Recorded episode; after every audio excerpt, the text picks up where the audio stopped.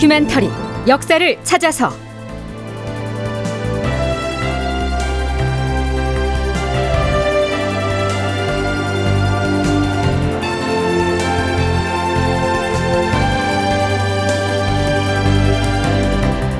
제 1113편 조선군 고난의 원정길 극본 이상락 연출 황영선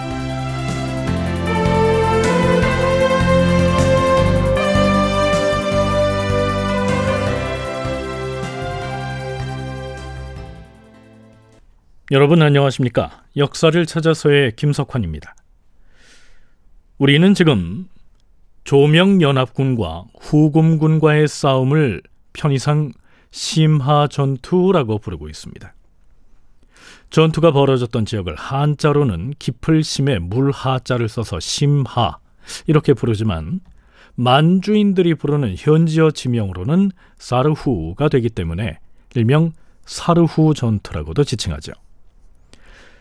지난 시간 말미에 언급했듯이 그 전투에 조선에서는 만 삼천의 군사를 출전하게 합니다.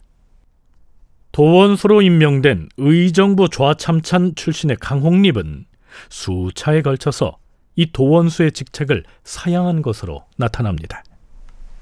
주상 전하, 다름이 아니오라. 근래 신의 모친이 병을 앓고 있는 탓에 자식으로서 멀리 떠날 수가 없는 실정이옵니다. 하오니 도원수의 직을 다른 사람으로 바꾸어 주시옵소서. 하지만 광해군은 그의 청을 들어주지 않았습니다. 경은 이미 이번에 삼군을 지휘하는 도원수로 임명을 받았으니 비록 사사로운 근심이 있다 하더라도 결코 가벼이 사직을 해서는 아니 된다. 경의 연로한 부모가 병에 걸렸다는 말을 듣고 과인이 이미 내에게 약을 가지고 가서 병구안을 하도록 조처하였다. 경은 안심하고 맡은 바 소임을 다하도록 힘쓰라. 임명됐을 당시에도 그랬는데 강홍립은 이미 군사를 이끌고 만주로 건너가서도 또 한 번 서울 조정에 장계를 올려선 이렇게 청하죠. 주상 전하, 신은 서투르고 보잘것없는 백면 서생인데 외람되게도 막중한 임무를 부여받았사옵니다. 지금 명나라 장수가 신에게 전쟁터로 나아갈 것을 강요하고 있사옵니다. 작전을 그르칠까 우려되오니 지금이라도 신을 도원수의 직에서 파면해 주시기를 청하옵니다. 물론 광해군은 허락하지 않는다는 답변을 보내죠. 우리 군대가 전장에서 전진하고 물러나는 문제들은 모두 중국 제독의 명령만 따르면 될 터이니 걱정하지 말고 소임을 다하라. 도원수인 강홍립은 의정부 참찬을 역임했으니 물론 문관 출신이었고요. 대신에 부원수인 김경선은 일찍이 전라도 병마절도사를 지내고 출정 직전엔 평안도 병마절도사를 지낸 전형적인 무관이었습니다. 그런데요. 이때 도원수인 강홍립을 보좌했던 종사관이 병조 좌랑과 암행어사를 지낸 바 있는 이민환이었습니다. 이 사람을 지금 거론하는 이유가 있습니다. 시마 전투에서 패해서 많은 조선인들이 후금의 포로가 됐을 때 이 이민환 역시 포로로 잡혔다가 나중에 살아서 돌아오는데요. 우여곡절 끝에 생환된 이민환은 자신이 도원수의 종사관으로 전투 현장을 누비면서 보고 듣고 느꼈던 일들과 포로로 잡혀서 수용되었던 때의 경험을 일기의 형식으로 기록합니다. 그 기록이 바로 책중일록입니다. 이제부터 심화 전투의 전개 과정을 살펴보는데 좋은 참고 자료가 되겠죠.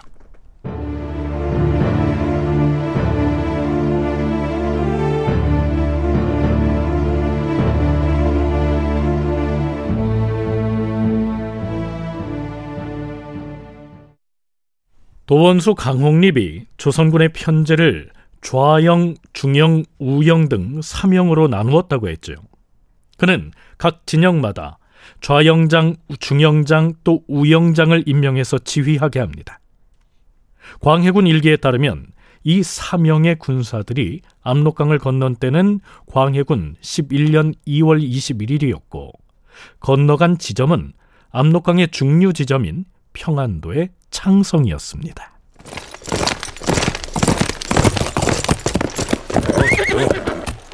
도원수 나리, 이제 이곳 창성에 사명의 군마가 모두 집결했습니다. 이제 강을 건너도록 명을 내리십시오. 부원수는 평안도 병마절도사를 지냈으니 이 지역 지형지세를 잘 알겠군요. 지금이 2월 하순인데 군마가 도강을 하기에 별 문제는 없겠어. 강물이 깊이 얼어서 안심해도 됩니다. 강을 건너면 도달하는 맞은편은 어느 지점이요? 우리나라와 중국의 경계 지역인 대미동입니다. 그곳에 가면 요동의 양경략이 파견한 유격장군 교일기가 대기하고 있다가 우리와 함께 행군을 하도록 약속이 돼 있습니다. 알겠어. 그럼 각 군영의 지휘자는 군마를 인솔하여 강을 건너도록 신호를 보내시오. 예. 자, 북을 올리고 모든 군마는 강을 건너라!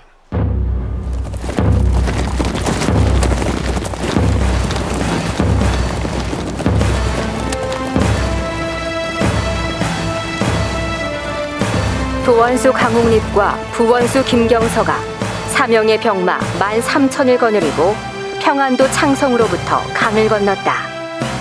그곳은 조선과 중국의 접경 지역인 대미동이다.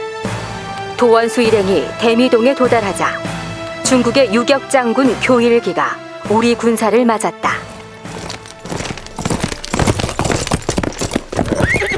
어서 오시오.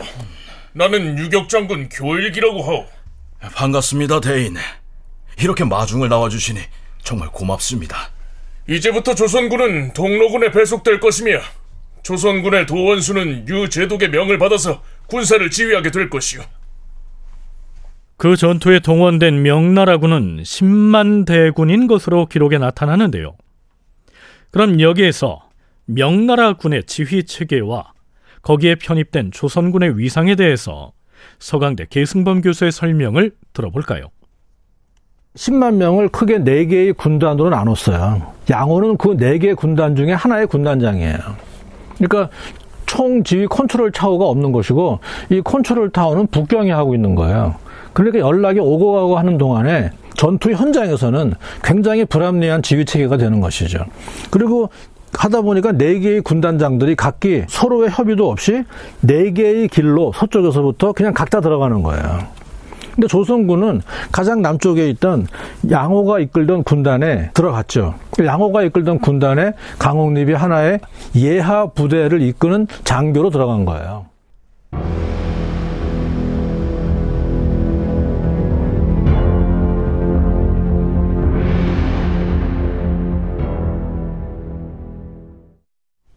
앞서 언급했던 책 중 일록의 2월 22일치 일기에는 이런 내용이 올라 있습니다. 유격 장군 교일기가 군영으로 왔으므로 도원수 강홍립이 그를 만났다. 그는 제독 유정이 경략 양호에게 미움을 받았다고 말했다. 교일기가 은밀하게 강홍립에게 이렇게 귀띔했다. 양 경략과 유제독은 본래부터 사이가 안 좋았어요. 어제 요동에서 작전 회의를 할 때는 이런 일도 있었다니까요. 음. 갑자기 유제독이 군사 출동 시기를 늦추자고 한 것입니다.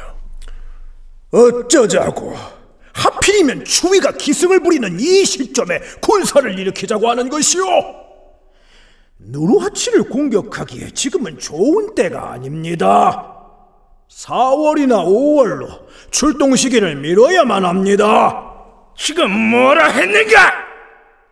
우리한테 추우면 적군인 노란캐 군사들에게도 좋은 것이다. 이미 결정이 난 사안인데 이제 와서 출병 시기를 문제 삼다니 어디 제정신 가진 사람이 할 소린가? 그 일이 있고 나서 양경략은 크게 노예여서 나에게 은밀하게 천문을 보내서는 만일 유정이 끝내 진군을 망설이면 나에게 그 부대를 대신 통솔하라고 했어요.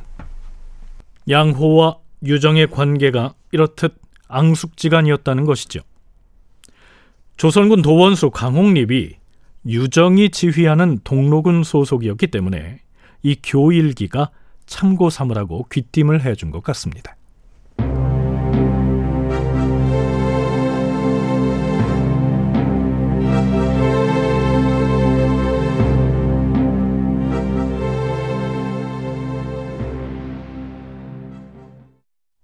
책중 일록에는 조선군이 군량 운송 때문에 어려움을 겪었다는 기록이 간헐적으로 나타납니다.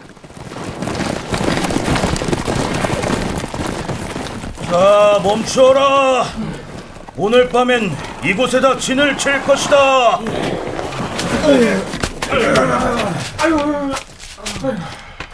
양마전이라는 지역에서 20리를 더 행군하여 진자두라는 곳에 도착했다. 조선군의 세 군영이 모두 거기에다 진을 쳤는데 군량 수송이 문제였다. 도원수 강홍립이 제독인 유정에게 가서 말했다. 대인, 우리 조선군에게 지급할 군량이 아직 도착하지 않았습니다. 군량이 도착하지 않은 상태에서 행군을 계속할 수 없는 문제이니 당분간 여기 머물면서 군량이 도착하면 그때 다시 출발하도록 하겠습니다. 그러나 유정에게는 통하지 않았다. 군사 작전의 기한이 이미 정해져 있고 뿐만 아니라 군율이 지엄한데 여기서 오래 지체했다가 그 책임 추궁을 어찌 감당할 것인가? 하는 수 없이 밤을 새워 소와 노새로 우선 먹을 군량을 실어 날랐다.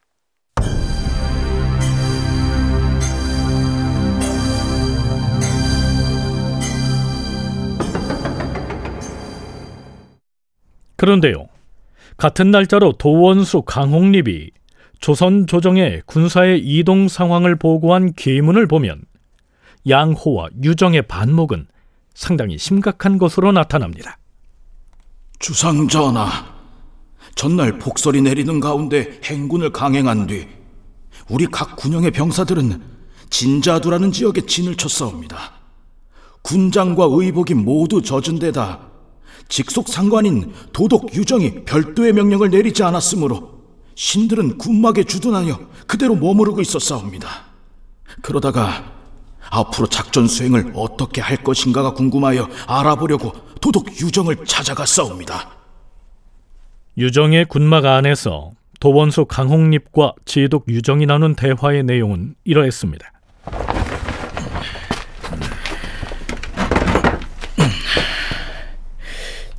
지금 군사들이 동서남북의 네 방면으로 나누어서 진격을 하고 있는 것으로 아는데 각 방면 군사의 수가 어떻게 됩니까? 그것이 궁금한가? 네 갈래의 군사들 중에서 서로군과 남로군은 대규모의 병력이 배치돼서 지금 일제히 전진을 하고 있다. 그런데 이 유감스럽게도 동쪽 방면에서 출발하는 우리 동로군은 그 수가 보잘 것이 없다. 내가 친히 거느린 장정 수천 명과 각 장수가 거느린 병사들이 있을 뿐이니 통틀어 만 명을 넘지 않을 것이다. 아니 그렇다면 동쪽 방면의 군대는 수가 적어서 싸우다 보면 고립될 수도 있을 텐데 대인께서는 왜 군대를 더 요청하지 않습니까? 양호와 나는 오래전부터 사이가 좋지 않다. 이것은 세상이 다 아는 사실이다. 지금 총병 양호는 반드시 내가 죽기를 바라고 있을 것이다. 나도 그간 나라에 큰 은혜를 입었으므로 이번 전쟁에서 아예 죽기로 작정을 하였다. 그러나, 하, 그러나 나의 두 아들은 아직 벼슬을 하고 있지 못하기 때문에 그것이 걱정일 따름이다. 뭐 그 문제는 제가 뭐라 언급할 사안은 아닌데 지금 대인께서 동로군을 이끌고 행군하는 속도가 너무 빠른 것 같습니다. 그러다 보니 우리 조선군의 경우 군량 수송 때문에 걱정이 많습니다. 도대체 왜 이렇게 빠른 속도로 전진을 하는 것입니까? 자고로 병가에서 승리하느냐 패하느냐의 여부는 오직 하늘의 때인 천시와 땅의 이치인 지리를 얻고 또한 인심을 따르는 데에 있을 뿐이다. 이치가 그러할진데 날씨가 이렇게 추운 때에 군사를 일으켰으니 천시를 얻었다고 할 수가 없고 도로가 질척거리니 지리를 얻었다고 할 수도 없다. 하지만 내가 병권을 장악하지 못하였으니 어떻게 해볼 도리가 있겠는가? 자, 얼핏 듣기에도 전쟁을 지휘하는 장수가 하기엔 부적절한 발언으로 들리지요. 광해군 일기에 편찬에 참여한 사관은 유정은 한때 수하에 매우 날래고 용맹한 병사들이 많아서 일찍이 여러 차례 승리를 거두었었는데 이때에 이르러서는 유정에게 그러한 군사들이 주어지지 않았고 또한 양호가 그에게 오직 전진을 하도록 심하게 재촉을 하였으므로 강홍립에게 그렇게 말한 것이다. 글쎄요. 말이 씨가 됐을까요?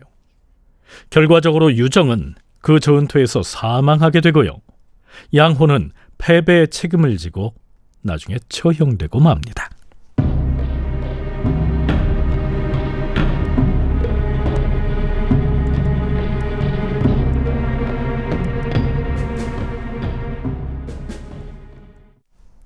그럼 네 갈래로 나누어서 진군을 하고 있던 조명 연합군의 궁극적인 목표 지점은 어디였을까요? 후금의 도읍지였겠지요. 한자로는 흥할 흥자, 서울 경자의 흥경이라고 기록되어 있는데요. 만주어로는 허투알라가 됩니다. 고려대 한국사연구소 장정수 연구교수의 얘기 들어보시죠. 조명연합군 동로군은 목표지인 후금의 도성 허투알라 에서 가장 멀었어요. 그러다 보니까 가장 먼저 출발을 해야 원래는 이 네 갈래가 동시에 집결을 해서 일제히 공격을 하는 게 계획이었는데 같은 일자에 도착하려면 머니까 빨리 가야 되죠. 근데 그러니까 쉽게 말하면 여기서부터 좀 틀어지는 것 같아요. 행군로가 길어지게 되고 그러다 보니까 조선군 행군 과정에서 많은 고초, 그다음에 군량 보급 이런 것들이 문제가 발생을 하게 되는데 이 나머지 서남 북로는 동시에 진격을 했습니다. 근데 가장 먼저 두송의 군대가 격파가 됐고요. 그 다음에 서로군이 격파가 되고, 그 다음에 북로군이 격파되고, 그다음 남로군하고 동로군이 남았는데. 자, 앞에서 조선군이 속한 동로군 내부에서 도원수 강홍립과 제독 유정 사이에 진군의 속도를 두고 껄끄러운 장면이 노정됐다고 했습니다. 아마도 당시 유정은 양호로부터 견책당할까봐 극도로 두려워했던 모양입니다. 책중일록의 2월 27일지 기사에 이런 내용도 올라 있습니다. 이날 조선군은 군량이 다 떨어져서 아직 후속 군량이 도착하지 않은 상태였다. 병사들은 연일 계속되는 강행군 때문에 정강이가 부르트고 피가 흘러서 명나라 군대를 따라잡지 못하였다. 그때 우수비가 도원수의 군막으로 들이닥쳤다. 도원수 나리, 행군을 서두르지 않고 지금 뭘 하고 있는 것이오? 아니, 우수비! 보다시피 지금 우리 조선군 병사들은 지칠 대로 지친 데다 군량도 더 떨어져 이상 지체하지 말고 내일 당장 군장을 꾸려서 진격하시오. 안 그러면 내 목이 달아날 참이오. 알겠어? 자, 이게 무슨 소리를 하는 걸까요? 다큐멘터리 역사를 찾아서 다음 시간에 계속하겠습니다.